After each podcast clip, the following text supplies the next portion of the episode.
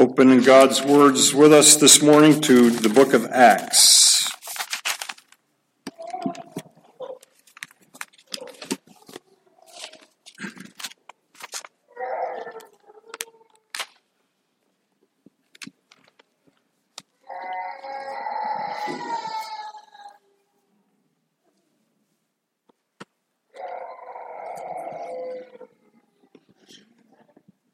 Someday we'll have to do the book of Exodus.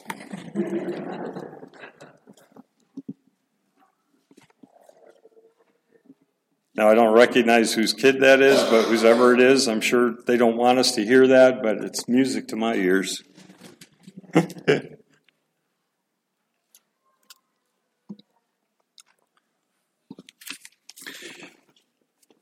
Last Sunday, we Went through the entire chapter of Acts 7, all 60 verses. Now, who thought that I wouldn't go back to that and spend more time in that? You know, I can't do 70 verses in one Sunday and let it go. No way. We want to spend a few more minutes looking at Stephen's sermon that he is preaching to the Sanhedrin in defense of the faith.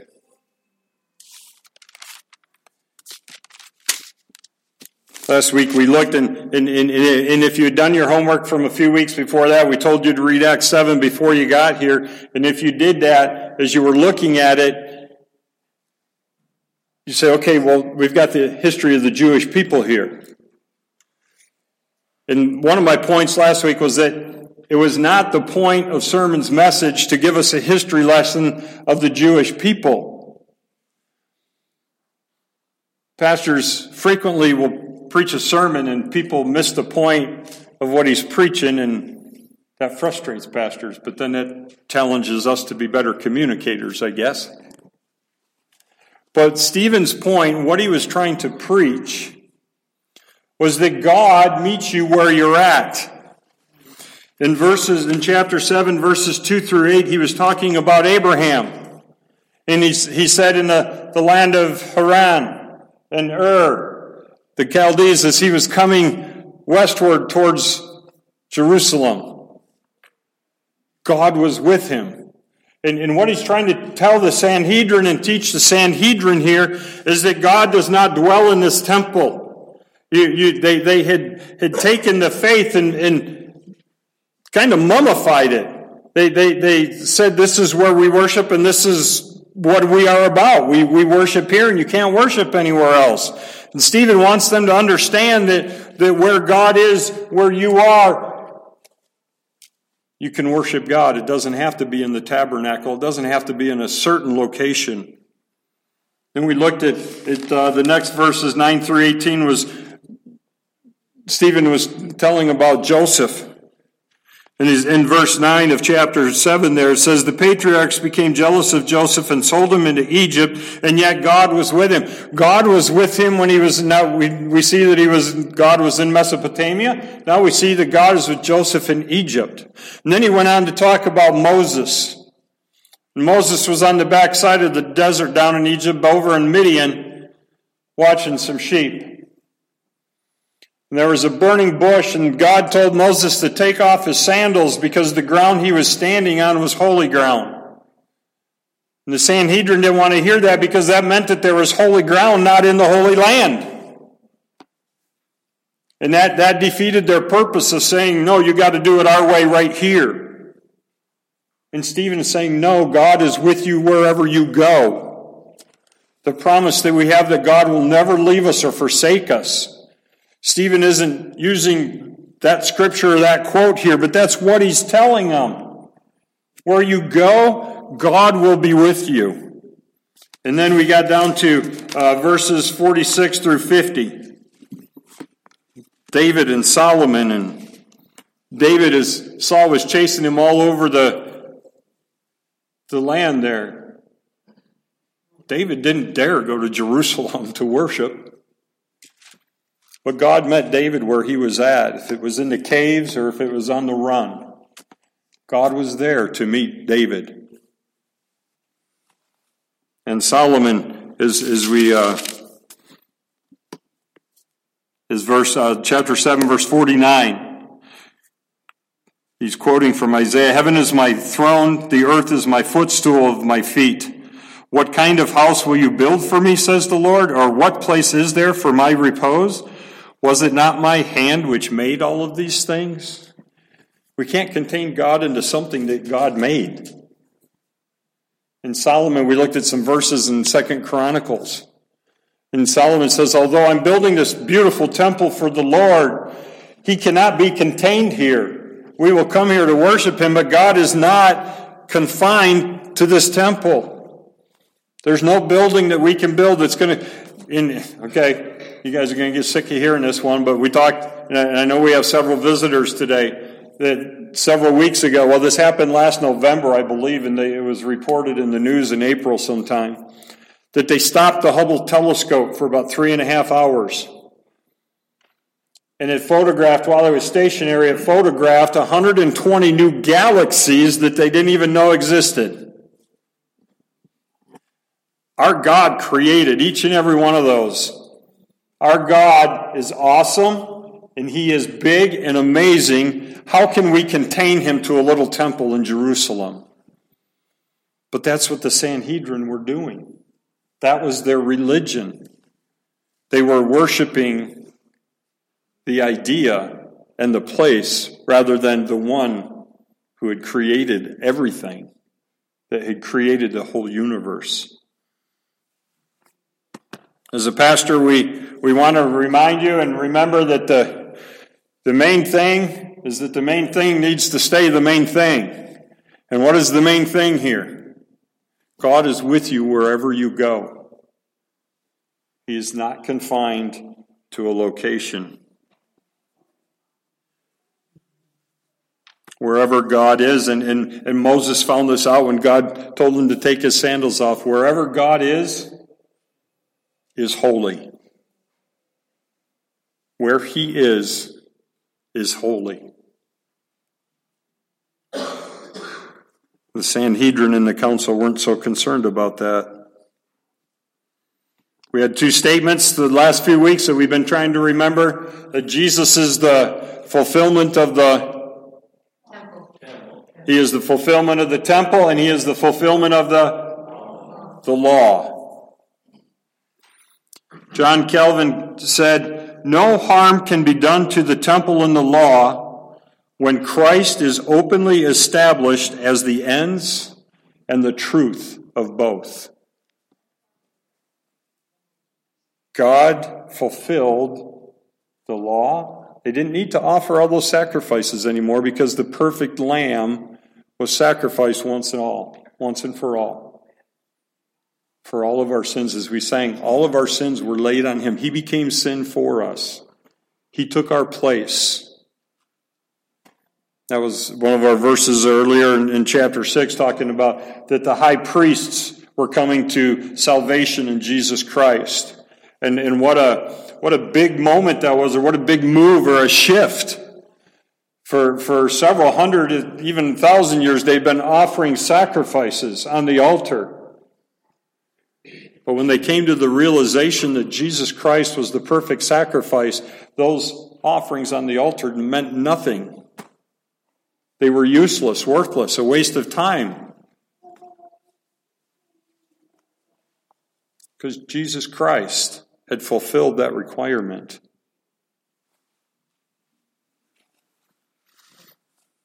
In his book on Acts, John Stott says that the Sanhedrin were unwilling to listen to Stephen's testimony to the exaltation of Jesus.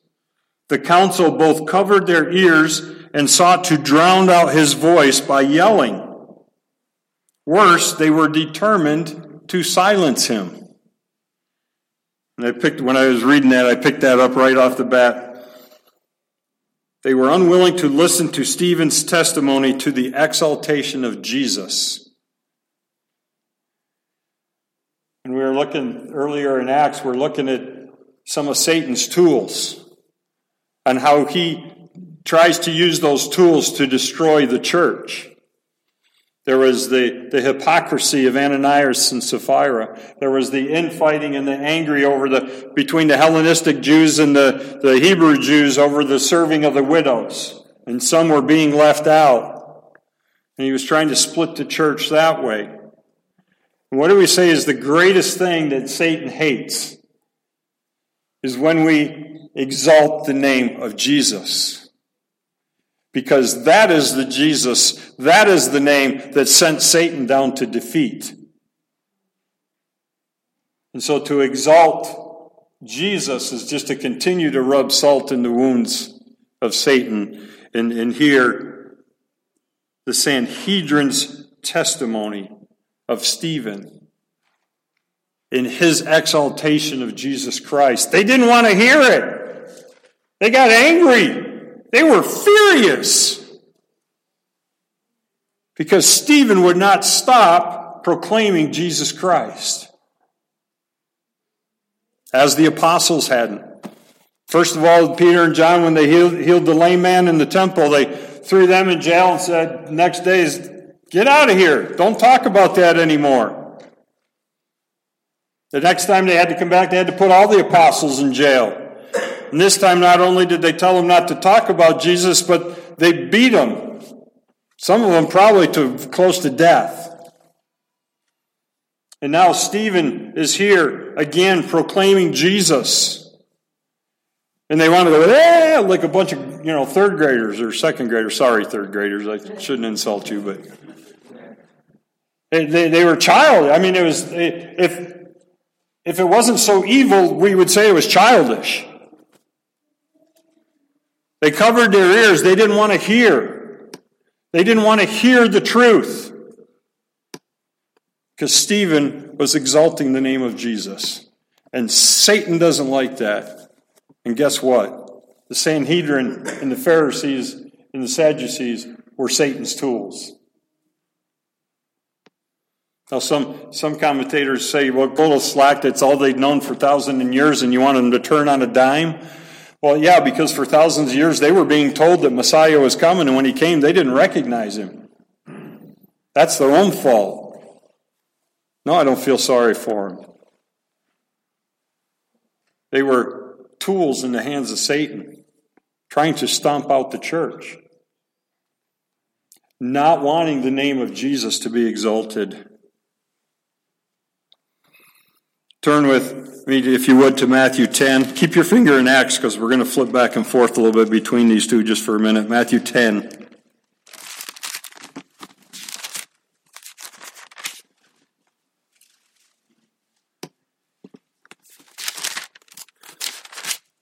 Matthew 10 24.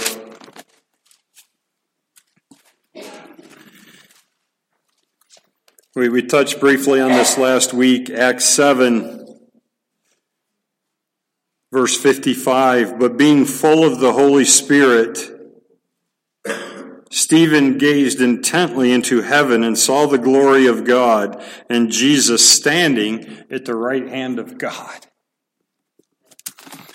Matthew 10 24. A disciple is not above his teacher, nor a slave above his master. It is enough for the disciple that he become as his teacher and the slave as his master. If they have called the head of the house, house Beelzebul, how much more the members of his household?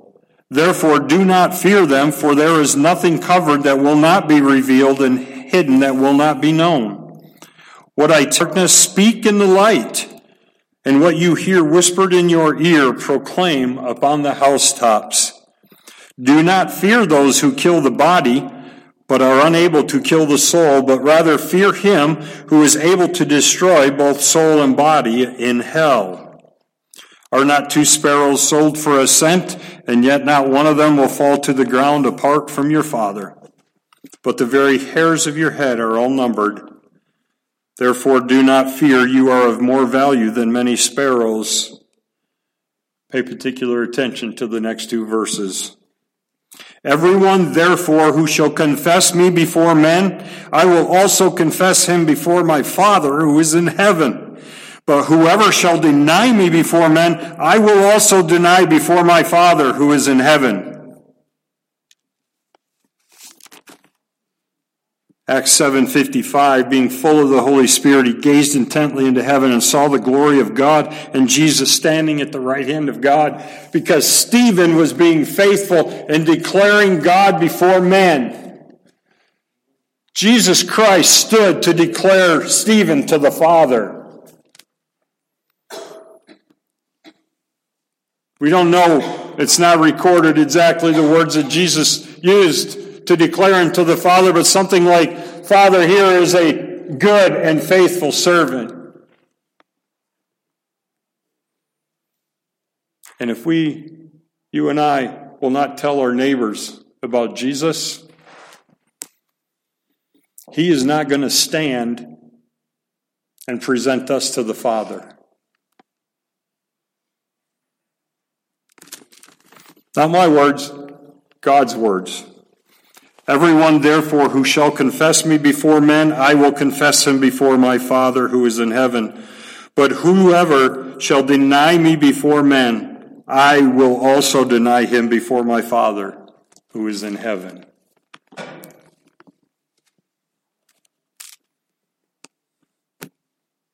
Let that one sink in. We have a duty, a responsibility. It's part of our obedience. That's how we show the Father that we love Him. We obey Him. We, we do what His Word tells us to do. And the one thing He tells us to do is to proclaim Jesus Christ before all men.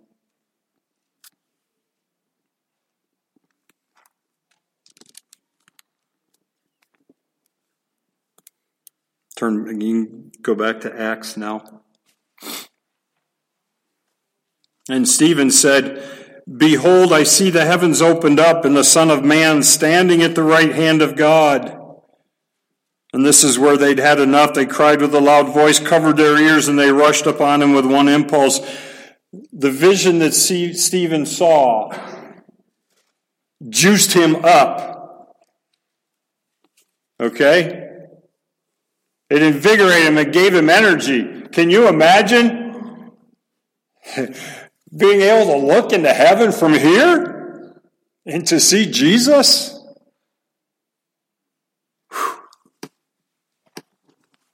Power of the Spirit, the Holy Spirit is something, but this, had to give him some energy too, some boldness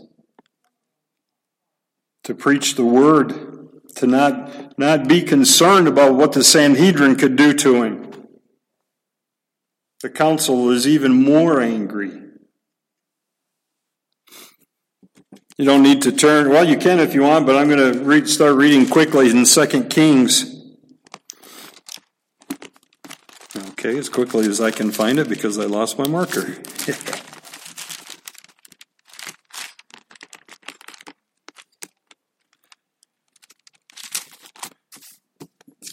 Second Kings chapter six.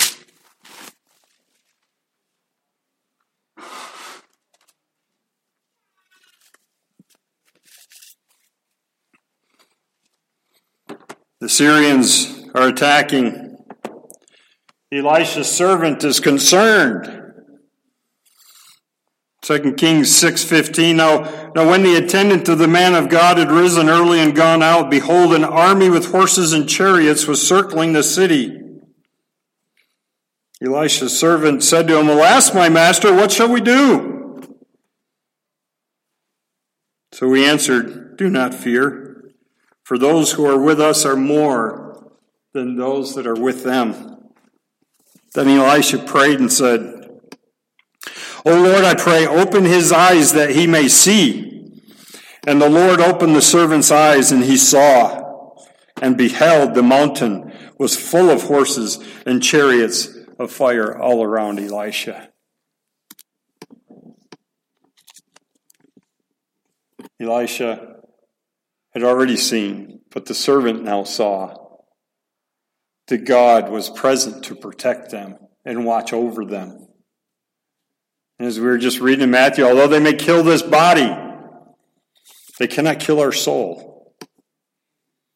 And I would much rather fear the one who has the authority over my soul than those that might do something to this body. Elisha said, Open your eyes. Lord, open his eyes. Father, open our eyes that we might see you. Back to Acts.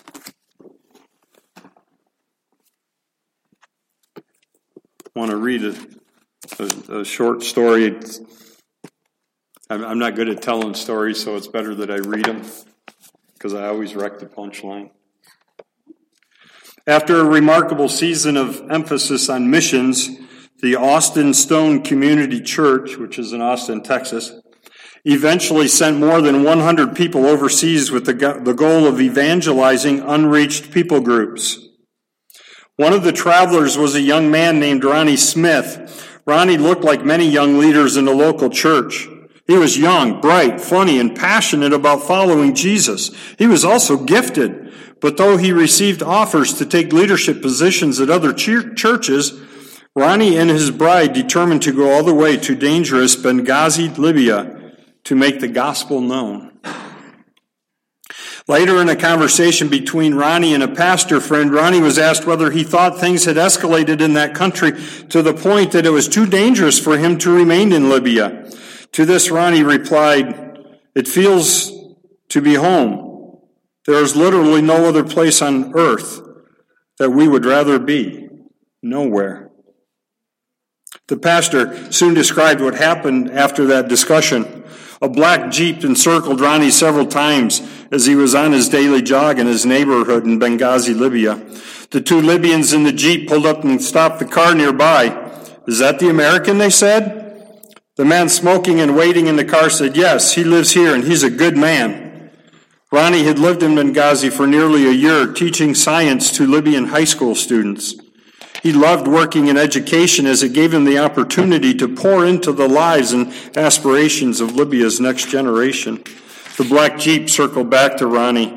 A quick word was exchanged, and then the Libyan men emptied six bullets into Ronnie's chest, killing him instantly. Ronnie's wife and two year old son had returned two weeks before to the USA for their Christmas holiday. Ronnie died on December 5th, 2013 one week before he was to join them. Many in the media wondered why a guy like Ronnie would move to a hostile Libya in the first place, but all of heaven knew exactly why he did it. Ronnie Smith was following Jesus. Like Stephen, Ronnie didn't get out to set out to be a martyr. He set out to be like Jesus. But someone, excuse me, but sometimes Christ-like living leads to Christ like dying. Suffering will sometimes be inevitable as we determine to follow Jesus in the work he desires that we do. But the great news is that the King's mission is unstoppable. Jesus is building his church, and neither bullets nor rocks can prevail against it. May God grant us grace to follow Jesus faithfully until we, like Stephen and Ronnie, fall asleep. In the moment we open our eyes to see the glorified Savior, we will know that living for Jesus is worth more than any sacrifice.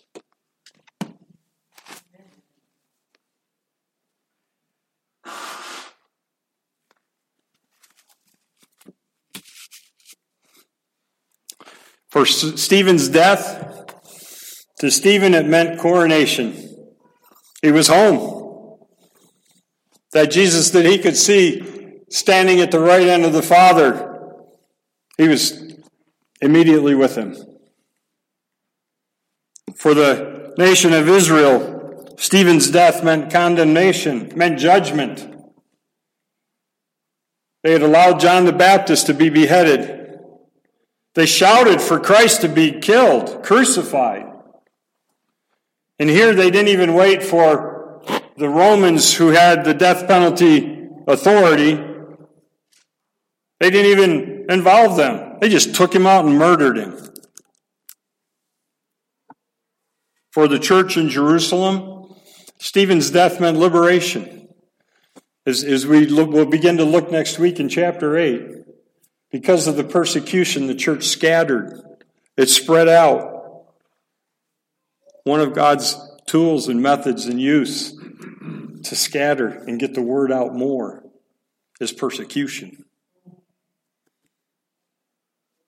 That's why the church in Myanmar and the church in China are praying that God would bring persecution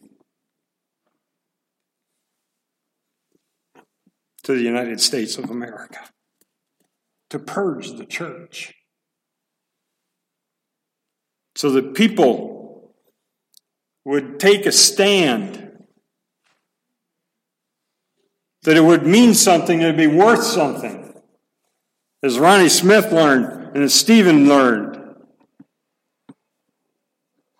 to die is gain. To be with Christ and our Heavenly Father in eternity is gain. But while we're here, we need to live like Christ did so that those around us would know. That we would share, that we would tell that we would look for opportunities to share Jesus. For Saul, Stephen's death would shortly in a few days mean salvation. Saul was there that day and cheered it on, encouraged it, thought it was the right thing to do. No matter how right we are or think we are, We need to focus our decisions on what we do, what we say, how we live on God's Word. And Stephen is praying as they're throwing the stones, the rocks, to murder him.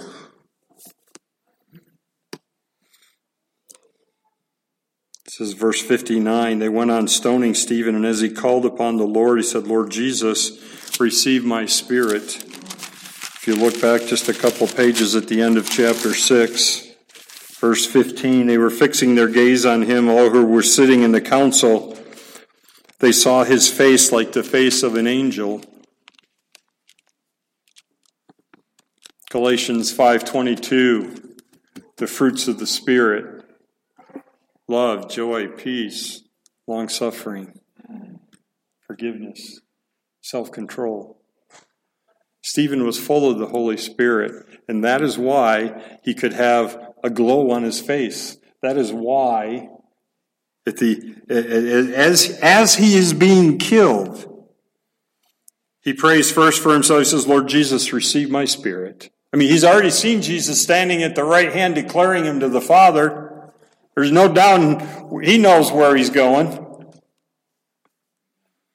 Falling on his knees, he cried out with his loud voice, Lord, do not hold this sin against them. They, they had hired people to perjure themselves and to tell lies that he had blasphemed against God, that he had blasphemed against the temple.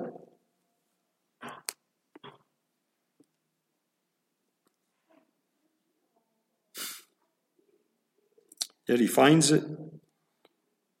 And I would say in the goodness of his heart, but his heart was the way it was because of the Holy Spirit. Lord, don't put this on their account. Don't charge them with what they're doing to me now. He understood. And, and as it says at the end of uh, of chapter 7, the end of verse 60. And having said this, he fell asleep. The fear of death is gone. If you know Jesus Christ, you don't need to fear death. It's as we fall asleep and we'll wake up in glory. Death, death is, is but sleep. We don't need to fear it. We, we have joy. We have hope. We have salvation in Jesus Christ. So, those that can do anything to this body, it's just a shell. And uh, when, when Jill's body was laying here for the funeral. Brought me back to, to my mom's funeral about 15, 16 years ago. You look in the casket and it doesn't even look like them. I was talking to Chris Bolio. I said, don't, don't take it wrong. I'm not insulting the job that you guys did preparing her for the ceremony. I said, but that doesn't look anything like Jill because she wasn't there. It's just a shell. Someday in the resurrection, they'll be united back together. But it's just, I just, I just remember that day. My, my daughter said, "Dad, come, come, let's look at Grandma." I said, "No, I really don't want to. I really don't care to." She said, "Come on."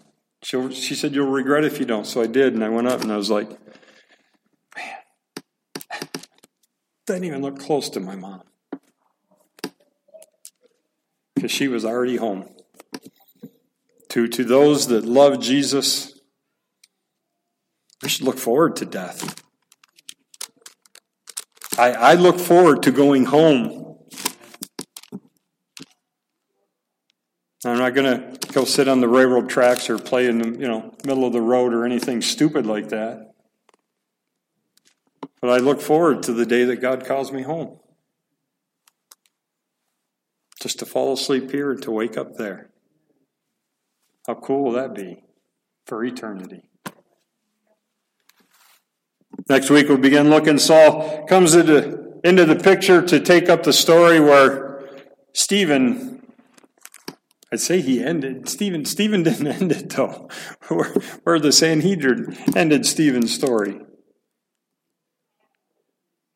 We're going to look at Saul, and we, we so far we've, we've seen a lot of Peter and John in the first part of Acts, and, and now we're going to begin transitioning to Saul to Paul and then we'll begin to look at the, the missionary journeys as we go on into the into the rest of Acts.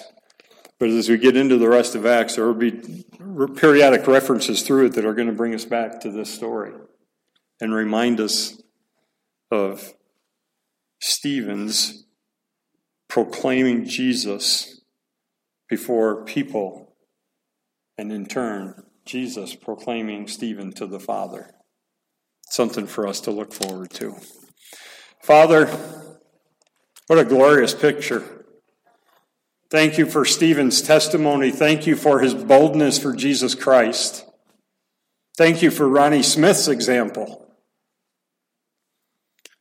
That he wanted to live and do what you wanted him to do, not what other people thought was best for him. Father, help us to live that way. Help us to, to focus our eyes on you. Not worry about what those people around us say, but to focus our eyes and our lives on you. Thank you for your word in Jesus' name. Amen. Remember Memorial.